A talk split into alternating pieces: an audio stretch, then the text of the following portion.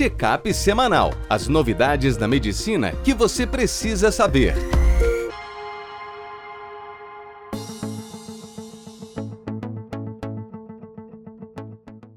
Olá a todos, meu nome é Ronaldo Gismondi, eu sou editor-chefe médico do portal PebMed.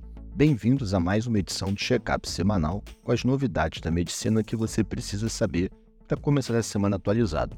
No programa de hoje, a gente vai falar de um novo teste para tuberculose no paciente com HIV, diabetes mellitus gestacional e o risco de infecções, diretriz para manejo da osteoporose em usuários de corticoide, uma comparação de tirzeparatida com lispro no diabetes tipo 2 mal controlado e uma cirurgia poupadora dos casos de osteomielite crônica. No primeiro texto, Pedro Morales, nosso patologista clínico, LF-LAN, teste para o diagnóstico de tuberculose ativa em pessoas que vivem com HIV. O risco de desenvolver a forma ativa da tuberculose pode ser até 28 vezes maior em quem vive com HIV do que na população em geral. Além disso, os testes para detecção do bacilo, como BAR e cultura, podem ter um rendimento pior. O LF-LAN, o que, que ele é? O LAN é um antígeno chamado lipoarabino manano micobacteriano. É uma glicoproteína que é um componente lipopolissacarídico da parede celular das micobactérias. Quando essas estão metabolicamente ativas ou degeneradas, essa glicoproteína é liberada na circulação e o teste ele é um imunocromatográfico qualitativo.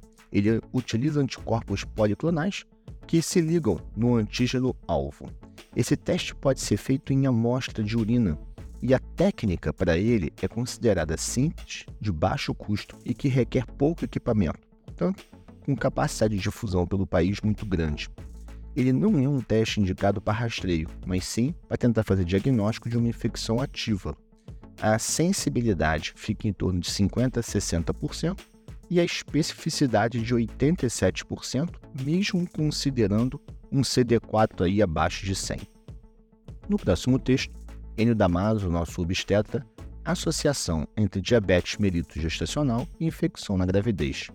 O diabetes mellitus gestacional pode ter uma prevalência desde meio a até 15% das grávidas. Nessa revisão sistemática, com 16 estudos, 111 mil mulheres com diabetes mellitus gestacional foram comparadas com controles.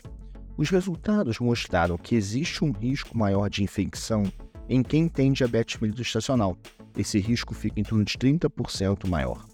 As principais infecções associadas são infecção do trato urinário, infecção bacteriana de forma geral e Covid mas não houve associação para outras infecções como candidíase vaginal e gengivite. No próximo texto, Gustavo Balbi, nosso reumato, recomendações do Colégio Americano de Reumatologia no tratamento da osteoporose induzida por corticoide. Se você tem um paciente que usa corticoide, o primeiro passo é calcular a carga, ou seja, a dose e o tempo é recomendada uma densitometria a cada um a dois anos e que você calcule aquele score FRAX que estima o risco de fratura. A partir disso, os doentes vão ser classificados em risco baixo, moderado, alto ou muito alto. Todo paciente que usa corticoide de forma crônica deve usar cálcio e vitamina D. Você garantir na ingesta ou por suplementação pelo menos 1 grama de cálcio e uma vitamina D com nível sérico de 30 a 50. Se o paciente for considerado baixo risco, é só isso. No risco moderado, já tem indicação de fazer bifosfonato, denosumab ou um análogo do PTH, como teriparatide. Se o risco for alto, aí a preferência já é denosumab ou o análogo de PTH. Se você não tiver acesso a eles e tiver que usar bifosfonato, eles recomendam que você faça por via venosa.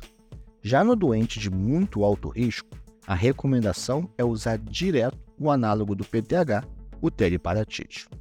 No próximo texto, Luiz Fernando Vieira, que é nosso endócrino, tirzepatida é superior à insulina lispro como terapia adicional no diabetes tipo 2. Você imagina o seguinte cenário: um diabético tipo 2, hemoglobina glicada alta, doença sem controle. Você começa uma insulina de longação. Aqui no estudo foi uma glargina. Se mesmo com essa insulina você não está tendo controle, Qual é a próxima etapa? Você bota uma insulina rápida, uma Lispro pré-prandial, ou você iniciaria terzipatida? Essa foi a pergunta do estudo SURPASS 6. O follow-up foi de um ano, ele foi multicêntrico, randomizado, cego, ensaio clínico né, de fase 3B, com 1.428 participantes. As pessoas tinham a idade média de 58 anos, 57% do sexo feminino e uma glicada em torno de 8,8 com diabetes em média há 9 anos e um IMC em torno de 34. Como que isso funcionou? Quando você usou a tirzepatida, a redução média da glicada foi maior, em torno de 2%, comparado com 1% com a lispópora prandial. É claro que a gente tem dúvidas sobre a dose da lisprópria prandial, eles não abriram isso aqui. Mas, de qualquer forma, mostra uma eficácia da tirzepatida em reduzir a glicada muito alto.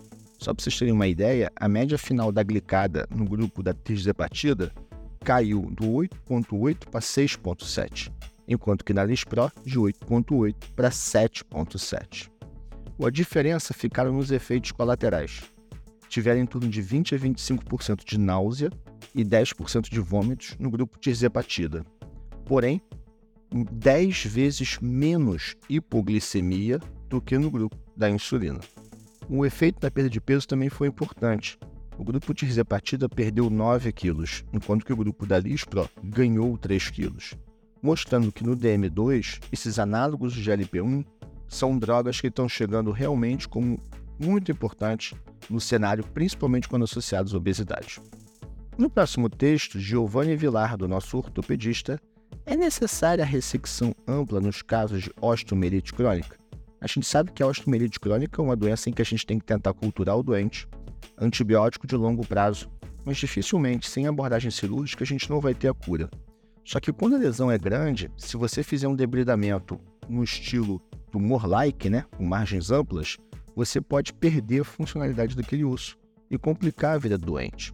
Nesse estudo, eles avaliaram uma intervenção, mas sem grupo controle, eles apenas descreveram a técnica de uma ressecção mais comedida, que eles chamaram uma ressecção menor, para tentar preservar a funcionalidade. Eles fizeram essa cirurgia em 53 pacientes, uma idade média de 45 anos e acompanharam eles em torno de dois anos e meio. Além do antibiótico sistêmico, eles utilizaram o antibiótico local no osso como forma complementar.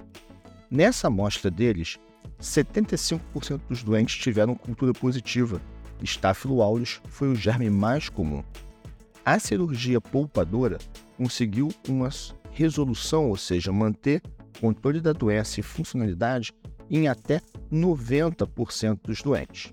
No artigo, eles falam em comparação com séries históricas que utilizaram a cirurgia mais ampla antiga, é, que eles chamam de tumor-like, a cirurgia de margens amplas. E o resultado dessa técnica de ressecção menor é comparável às séries históricas. Agora, a próxima etapa é para um ensaio clínico comparando uma versus a outra diretamente. Se você quiser ler mais sobre esses assuntos e se manter atualizado, não deixe de acessar www.webmed.com.br. Um abraço e até a próxima. Este foi mais um check-up semanal com as novidades da medicina da última semana.